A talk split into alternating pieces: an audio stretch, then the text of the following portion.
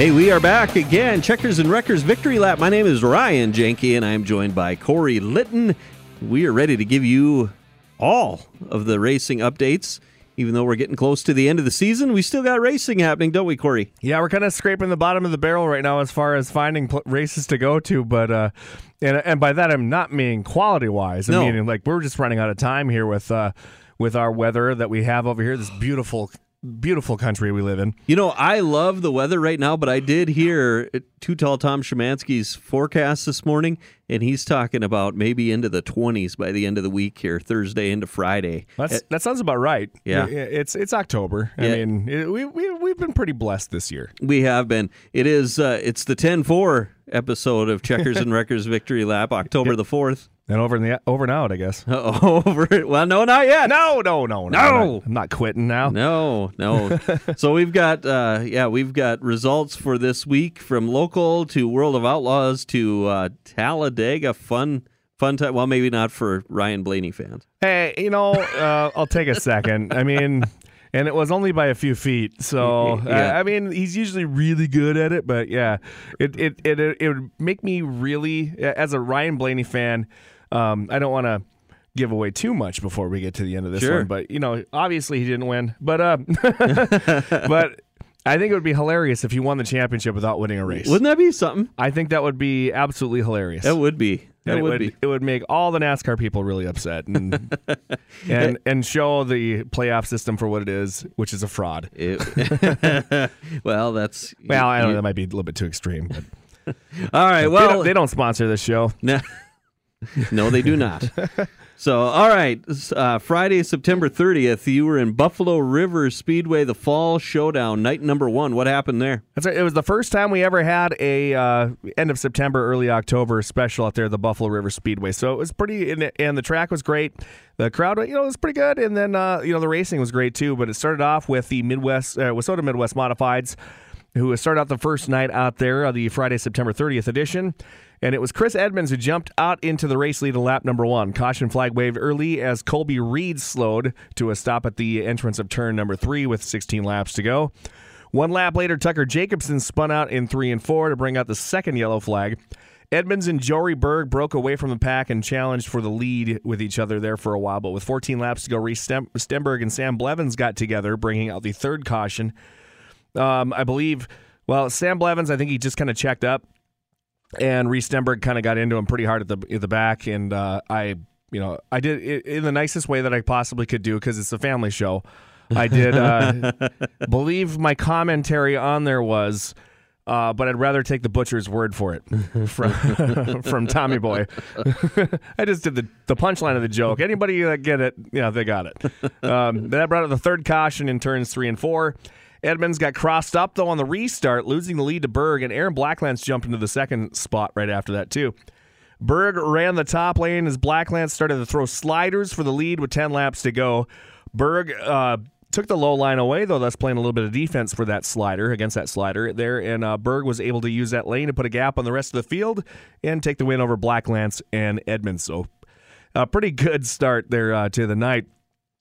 Michael Weber, he made the trip all the way from Marion, Iowa, and wasted no time to get out front. Uh, but a young up and comer, Colin Thompson, was able to get the lead away from Weber with 16 laps to go in the Legends feature race.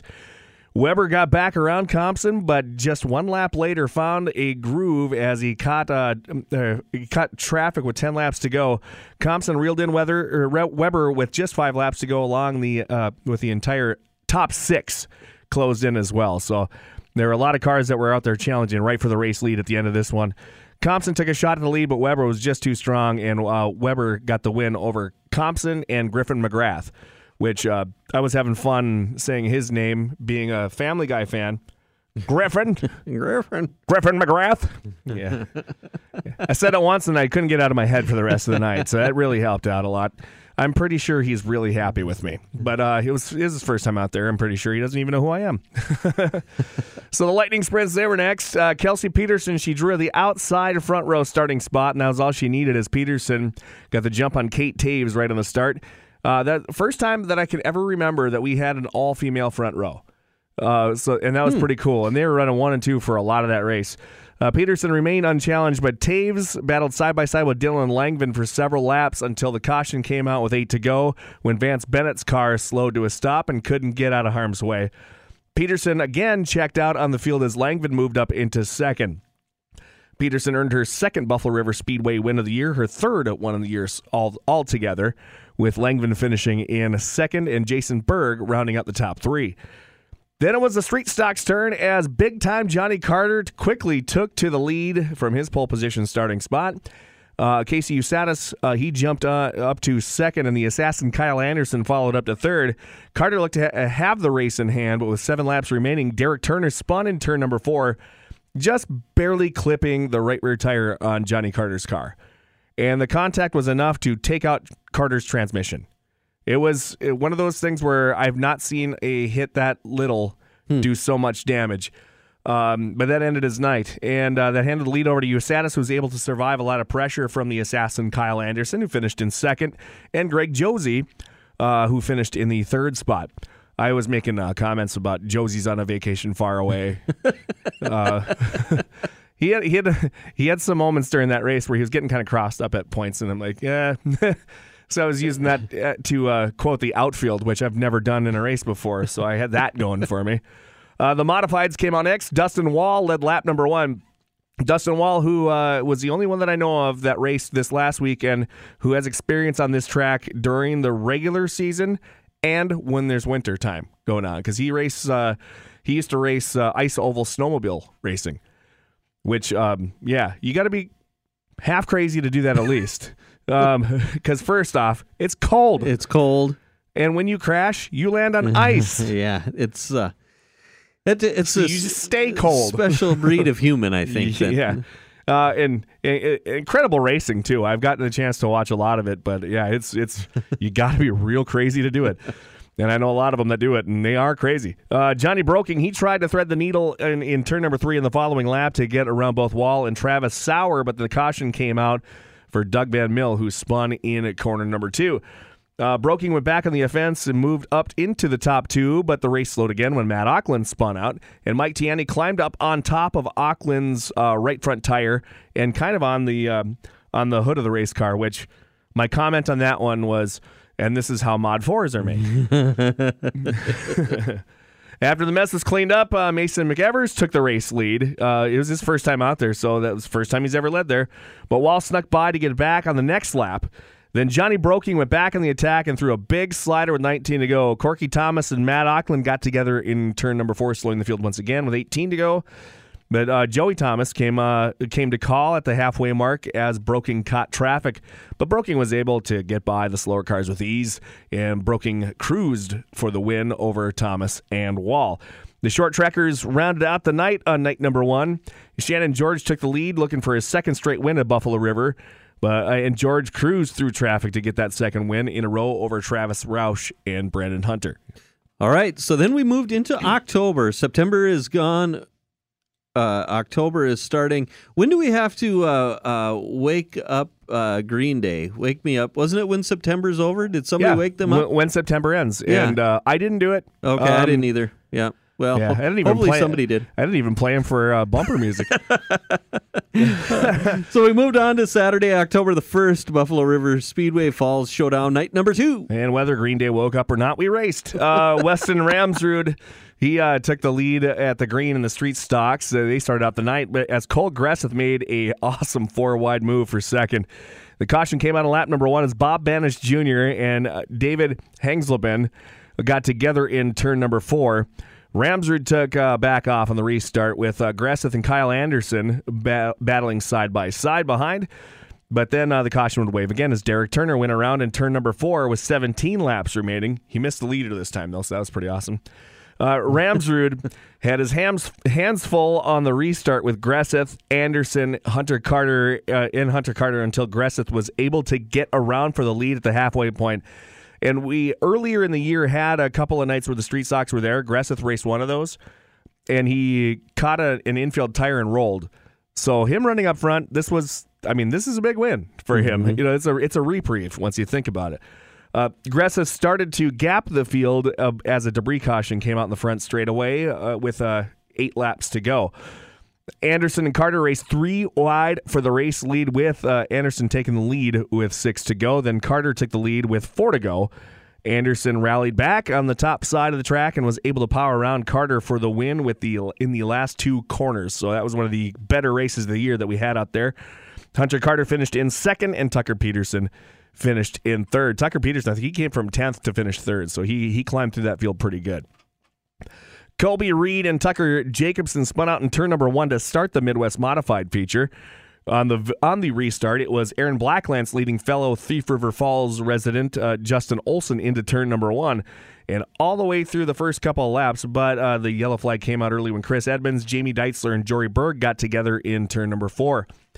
Black Lance Olson and Sam Blevins broke away from the pack on the restart, and, and as the race got to halfway, the top three all caught traffic. Olson was able to use the traffic to take the lead with five laps remaining. Black Lance rallied back, but Olson was able to hold on for the win. Black Lance finished in second, and Blevins finished in third. Matt Auckland, he came out, he threw a slider on lap number one that did not clear Joey Thomas on the start of the the modified A main, and I'm pretty sure when the two of them stopped uh, after that, I'm pretty sure they're pretty close to uh, to uh, Ulen um, coming out of turn number two. Uh, that caused a caution on lap number one that moved previous night's winner Johnny Broking up to the pole position. Thomas is able to lead lap number one over Broking, but on lap number two, Broking got by for the top spot. Colin Kashuk went around in turn number one with heavy front end damage on lap number three. Uh, and Broking walked away and quickly caught traffic on lap number 10 after that the, after the restart. Broking was able to put his car anywhere he wanted to and was able to easily dispose of traffic, which allowed him to sweep the weekend. Joey Thomas finished in second, and Matt Auckland finished in third. Kelsey Peterson started on the pole for the Lightning Sprint feature and took off right away from the start. Just like the previous night, and just like the first night of the season, actually, because she won the first race that we had out there this season. Uh, Peterson had over a straightaway lead on the field when the yellow came out with seven laps to go for Mark Williams, who stopped just off of turn number one. But it was a no doubter for Peterson to cruise to victory, sweeping the fall showdown over Matt Taves and uh, Matt Taves' older sister, Kate Taves.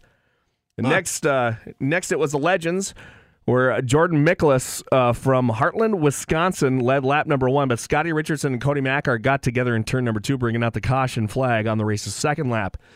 Colin Compson used a restart to move up into the second spot. Compson began closing in on the leader, but just as the caution came out again for Alex Brasseth turning in turn number two, Compson was able to take the lead. But the caution came out again when Chris Free spun out in turns number one and two, collecting Joey Banish, Ryan Lewis, and John Jacobson with 14 laps to go. Compson hugged the tires and closed uh, into traffic uh, with uh, four laps to go and was able to get by and hold off Miklas and Hollywood Ty Wilkie, the guy who has won the most uh, most legend races in the last three or so years, three or four years, for his first Buffalo River Speedway win. It's a great job there, Colin Compson. Uh, then it was on to the short trackers to round out the year, where Travis Roush led the first lap, but on lap number two, Corey Nelson went around, brought out the caution. Uh, one of the cool things about this whole uh, the last several weeks is Bemidji has had their their nights off, uh-huh. and uh, Bemidji's sent uh, their I think they call them the mini stocks out there because uh, our short trackers are basically a combination of front wheel drive and rear wheel drive four cylinder cars. Okay, and um, so we get a lot of Fox body and hatchback Mustangs uh, from Bemidji that come out there. And, and we haven't seen ra- cars like that race out there in years since they had a mini stock class there for quite a while. The Hornets kind of took it over though uh-huh. when they had front the front wheel drive cars were better on this kind of surface, especially when it got really slick. Okay, the front wheel drive cars could uh, excel in that stuff. Um, so it's cool to see the the the rear wheel drive cars come out there and do pretty well there as well. Um, it, but uh, Roush was lead, uh, leading. Um, uh, he led the first lap, and he had the front wheel drive car. On lap number two, Corey Nelson with a rear wheel drive car brought up the caution. Jason Hunter uh, in a Mustang, went around in turn number two. And the race was slowed for a second time. Shannon George Mustang uh, took the took a shot at the lead, but the yellow flew again for Jason Hunter Mustang going around in corner in turn number four. Roush had his hands full of George and Kalen Honer, who also was driving a Mustang, uh, on the restart. As the trio battled for the lead till Honer took the lead with six laps remaining. The yellow flag flew again when Hayden Engen uh, and Jason Cast got together, both of them driving different cars. Um, Hayden Engen had a, I believe, um, a Mustang, and Jason Cast had a Cavalier Okay. or Cobalt. Or it was the newer version of the Cavalier. Sure. They got together in turns three and four. Honer walked away for the win. George finished second, and Roush finished in third, and that rounded out the season at the Buffalo River Speedway. Yeah, you know, uh, usually uh, uh, you have a list of what's next for the local racing scene. I'm not seeing that here. What's the deal? Um, we really don't have anything because I'm not going anywhere. Uh, for for a while, uh, Okay. I'm taking a few weeks off from actually going to races after Yeah. I've hit, I believe, 104 races for the year so far. So Crazy, yeah, crazy. I'm going to take a couple of weeks off because I got this whole turning 40 thing coming up here in a couple of weeks. So Sure, sure. Um, yeah, I hear you. people want me to be around for it. Um, Yeah. last year I went to Iowa and worked out there. I, I'm not going to make that trip this year because, my, yeah, a lot of people are actually like, "You better be here for your birthday this year." Yeah, well, and you've uh, you've put in a lot of miles already, so yeah, I'm going to figure that one out here in a couple of months because it's going to take that long. sure. Well, we did have more racing action though. The World of Outlaws National Open Williams Grove Speedway on Friday, September the 30th. Yeah, that was out of Mechanicsburg, Pennsylvania. One of the one of those bucket list tracks for me. Lance Dewease won a rain shortened night, uh, number one of the National Open, scoring a win for the PA Posse on their home turf. At 10 laps, Dewease now has the distinction of winning the shortest race in World of Outlaws history. Uh, Sheldon Haudenschild finished in the second spot. Carson Macedo finished in third. Donny Schatz finished in eighth. Rain also forced the postponement of the next night's uh, $75,000 to win National Open Championship to Saturday, October 22nd. Uh, They're going to be racing again this coming weekend here. It'll be Friday and Saturday, the uh, 7th and 8th, uh, the Nittany Showdown at Port Royal Speedway in Port Royal, Pennsylvania. All right, and we also had a little bit of NASCAR action. We've got the call here from NASCAR.com. Elliott with the help of Jones. He surges ahead. Jones moves to the inside. Elliott has the lead. Chase Elliott through the dog leg. Blaney with momentum. He's not going to get there. Elliott's going to win in Talladega. What a move by Chase Elliott. Did you hear them cut the, cut out on the uh, the audio from the car? Yeah, kind of wondering if that was an edit right there. I didn't hear it. So, it cut out abruptly, but yeah, I, it was a heck of a move there. Chase Elliott made uh, with uh, with one lap to go to take the lead for the win over Ryan Blaney. Um, you know, we get, that means they get to, they got to sound the siren out there in uh, his hometown in Georgia out there. Oh, cool. Uh, Dawsonville, Georgia. They got that siren that goes out at the pool hall every time that an Elliott wins. Okay. So yeah, Oh, that's get- neat. That's a that's a cool tradition. Yeah, it is. Surprised they don't have a camera just waiting there for it. um, as good as he is. Uh, uh, Michael McDowell finished in the second spot. That was your boy Ross Chastain, Denny Hamlin to round out the top five. That punches Elliott's ticket into the round of eight. He's the first guy to win in five races in the playoffs who is actually eligible to win in the playoffs. Uh, Elliott now safe from elimination uh, through. Uh, he's into the round of eight now, with uh, being on top in the point standings. Along with that, with Blaney only two points back, Chastain is six points back, Hamlin thirteen points back, Joey Logano and Kyle Larson are sixteen points back, Daniel Suarez is twenty-two points back, Chase Brit- Briscoe and Austin Cindric are thirty-four points back. Christopher Bell, 67 points back. Alex Bowman is in the 12th spot here, 88 points back, but he is recovering from concu- from a concussion that he suffered out of Texas, and he's basically eliminated from playoff contention because he, he didn't race last weekend and won't have a he's he's not cleared to race again. So unfortunately, he's not going to be able to uh, participate here in the rest of the playoffs. Uh, what's next for uh, the Cup Series drivers will be Sunday, October 9th, the Charlotte Motor Speedway Road Course, the Roval. All right, the Roval. Okay, um, we like to have a lot of fun on Checkers and Wreckers Victory Lap, obviously. Um, But uh, we want to take a moment. Uh, Corey, I'll I'll let you take this away here. Uh, yeah, and and I appreciate that, Ryan. Uh, it was it was a rough weekend to get through. I will I'll, I'll flat out say it. Um, Rick Eshelman was one of the greatest people that I've actually got to meet in in in racing altogether. Um, I first uh, got to work with him in 2017 out at the North Florida Speedway out in uh, Lake City, Florida. And that track, uh, the day that I got to work with him, they had an issue because their PA system not the greatest in the world. Um, it was a CD player that you had to put a microphone in front of to get the music to play through it, and uh, it didn't work. It went down. Um, well, but I'll put it this way: I, I loved working at this racetrack. There's a lot of cool history at there. They even had an old Aaron's Dream Machine show car sitting in the infield. That and I thought that was pretty cool. Uh, um, they also had like a swing set right next to the racetrack. The kids had a lot of fun with uh, out there, and but uh, the grandstands there, they brought it in and to set the scene a little bit about how you know the, the condition of the track and you know just what you had to go through to get a race in there. Uh, they got the grandstands from a school that had been closed for 20 years. So even the rust was secondhand.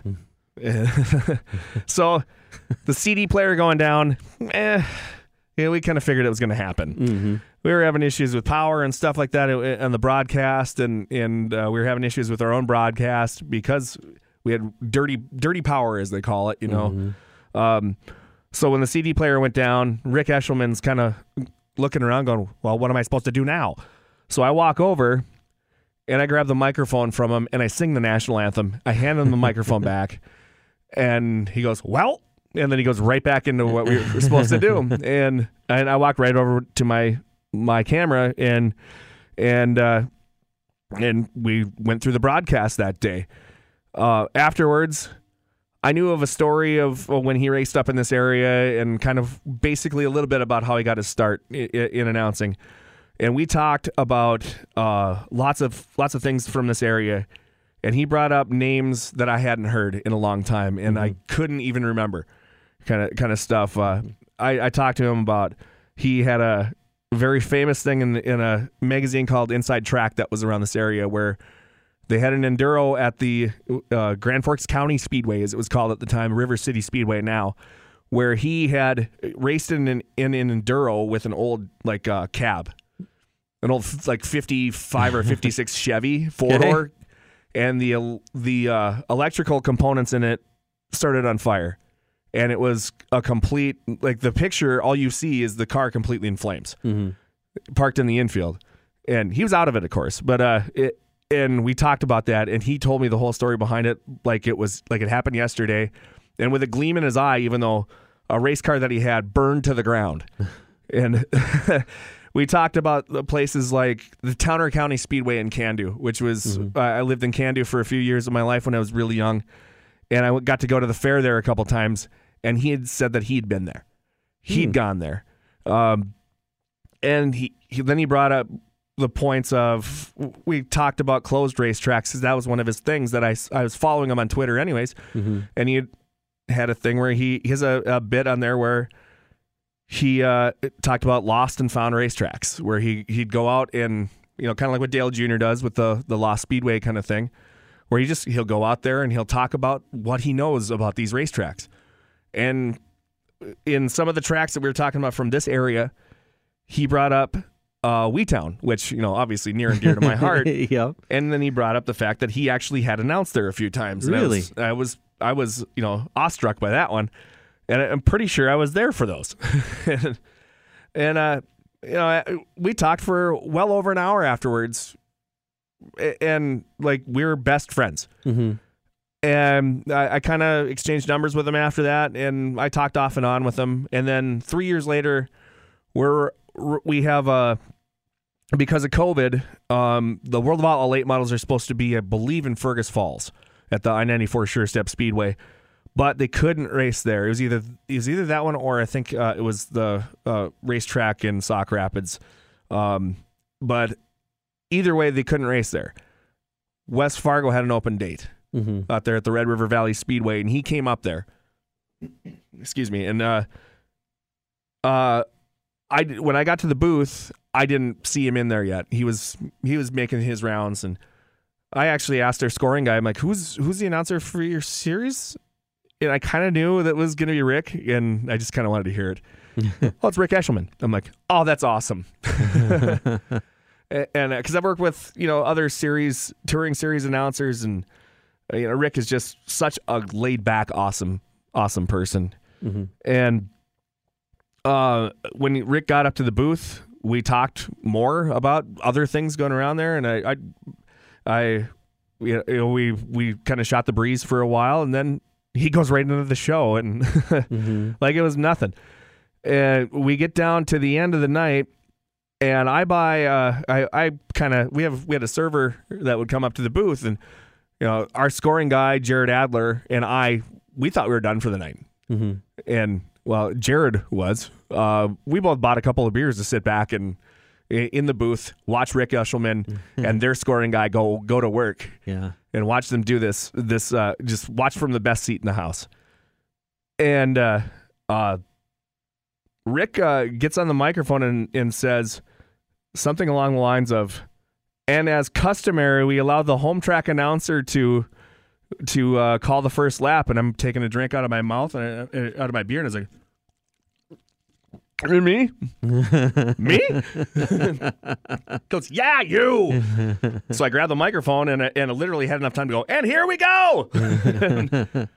and then he pointed at me as they're going into turn one, as I, because, you know, I kind of like to have my spots where I call things, you know, uh, on the opening lap of a race. I will I have my call ready by the time they're coming out of turn four, let the cars go by everybody because anyone in the stands, they're not going to hear me. Broadcast, it sounds cool when you can hear the cars go by. So you, I let them go by and, and uh, going into turn one, he told me to pick it up. So he let me call the first lap. And I handed it off to him. And as I'm handing it off, I'm hearing him click his mic off and then say, keep picking it up or pick it up again. So uh, that meant when he took the lap, I had to pick it up from him again. When he was done calling it, when he came up for air, I had to pick it up. And about the fourth time that he did that, he said, do the rest of it with me. And I'm sitting there going, me? you, you mean me? And I, I even looked over at Jared sitting next to me, and I, I had this wide, wide-eyed look on my face, like, you mean I get to do this? and we got to, uh, we got to the end of it, and Rick handed it off to me as they're coming out of four on the last lap. I couldn't have handed it off back to him even quicker. I went back and watched it, and uh, just last night, actually, before I decided to come on here and tell this story. And yeah, I I watched the whole thing, and I'm like, how dare me take the checkered flag on this one? he handed it to me on the white. I'm like, I am not calling this whole this whole lap. I don't care if it's 15 seconds. I'm going to take three of it. He's got the rest. And he had a a brilliant call at the end of it, and I couldn't have been happier. And I'm sitting there looking at Jared, and he's hugging me. like, I can't believe this just happened. And Rick looked and said, clicked his microphone off, and that was from North Florida Speedway. Hmm. He remembered three years, the one time I met him, Wow. where I came out there and, and helped him just a little bit for Yeah. a minute and a half Yeah. and he remembered that, and it stuck with him. And I, I'm pretty sure the reason why he uh, kept telling me to keep taking the the handoff was because he was trying to figure out if I could hang with him. Mhm. yeah. And Right. and uh, yeah, it was. I'll never forget this. It was one of the coolest uh, and greatest moments uh, of my announcing career was getting to do this with uh, Rick Eshelman, and uh, he over the years kept in contact with me. There were he would text me after the World of Outlaw sprint cars were here, knowing that I was calling the late models that night, and he would he would give me he would give me uh, points of well, he'd give me compliments uh, about how I did it, and um, even over other other broadcasts, he'd he'd text me out of the blue and tell me I did a good job, and uh, I'll never forget that. Uh, it's a- and it, it's terrible that we lost him. Um, I am forever in debt to this man. Yeah. I, uh, I I was sorry to hear that news, Corey, and um, uh, my thoughts and my prayers are definitely with you and and with his family, and um, it's just a just a tough tough thing. And one of the one of the greatest things that I, I can I can say about him is I'm one of probably thousands of people that he has that have the same kind of stories about. Um, I know you know working with some of the greatest announcers in this business, the Chad Myers, the uh, the uh, Dwayne Keiths, the uh, uh, all the all the people that I get to work with, Mark Askelson, uh, uh, all the people that I get to. Uh, it- it's tough to narrow it down right now in, in trying to trying to put this in into perspective, and um, it just the guy was selfless, and not only that, he was just a hell of a racing fan, and he would just love to talk racing, and he would love to talk anything with anybody. Um, and I'm definitely gonna miss that guy. I, I mean, it, it's it's.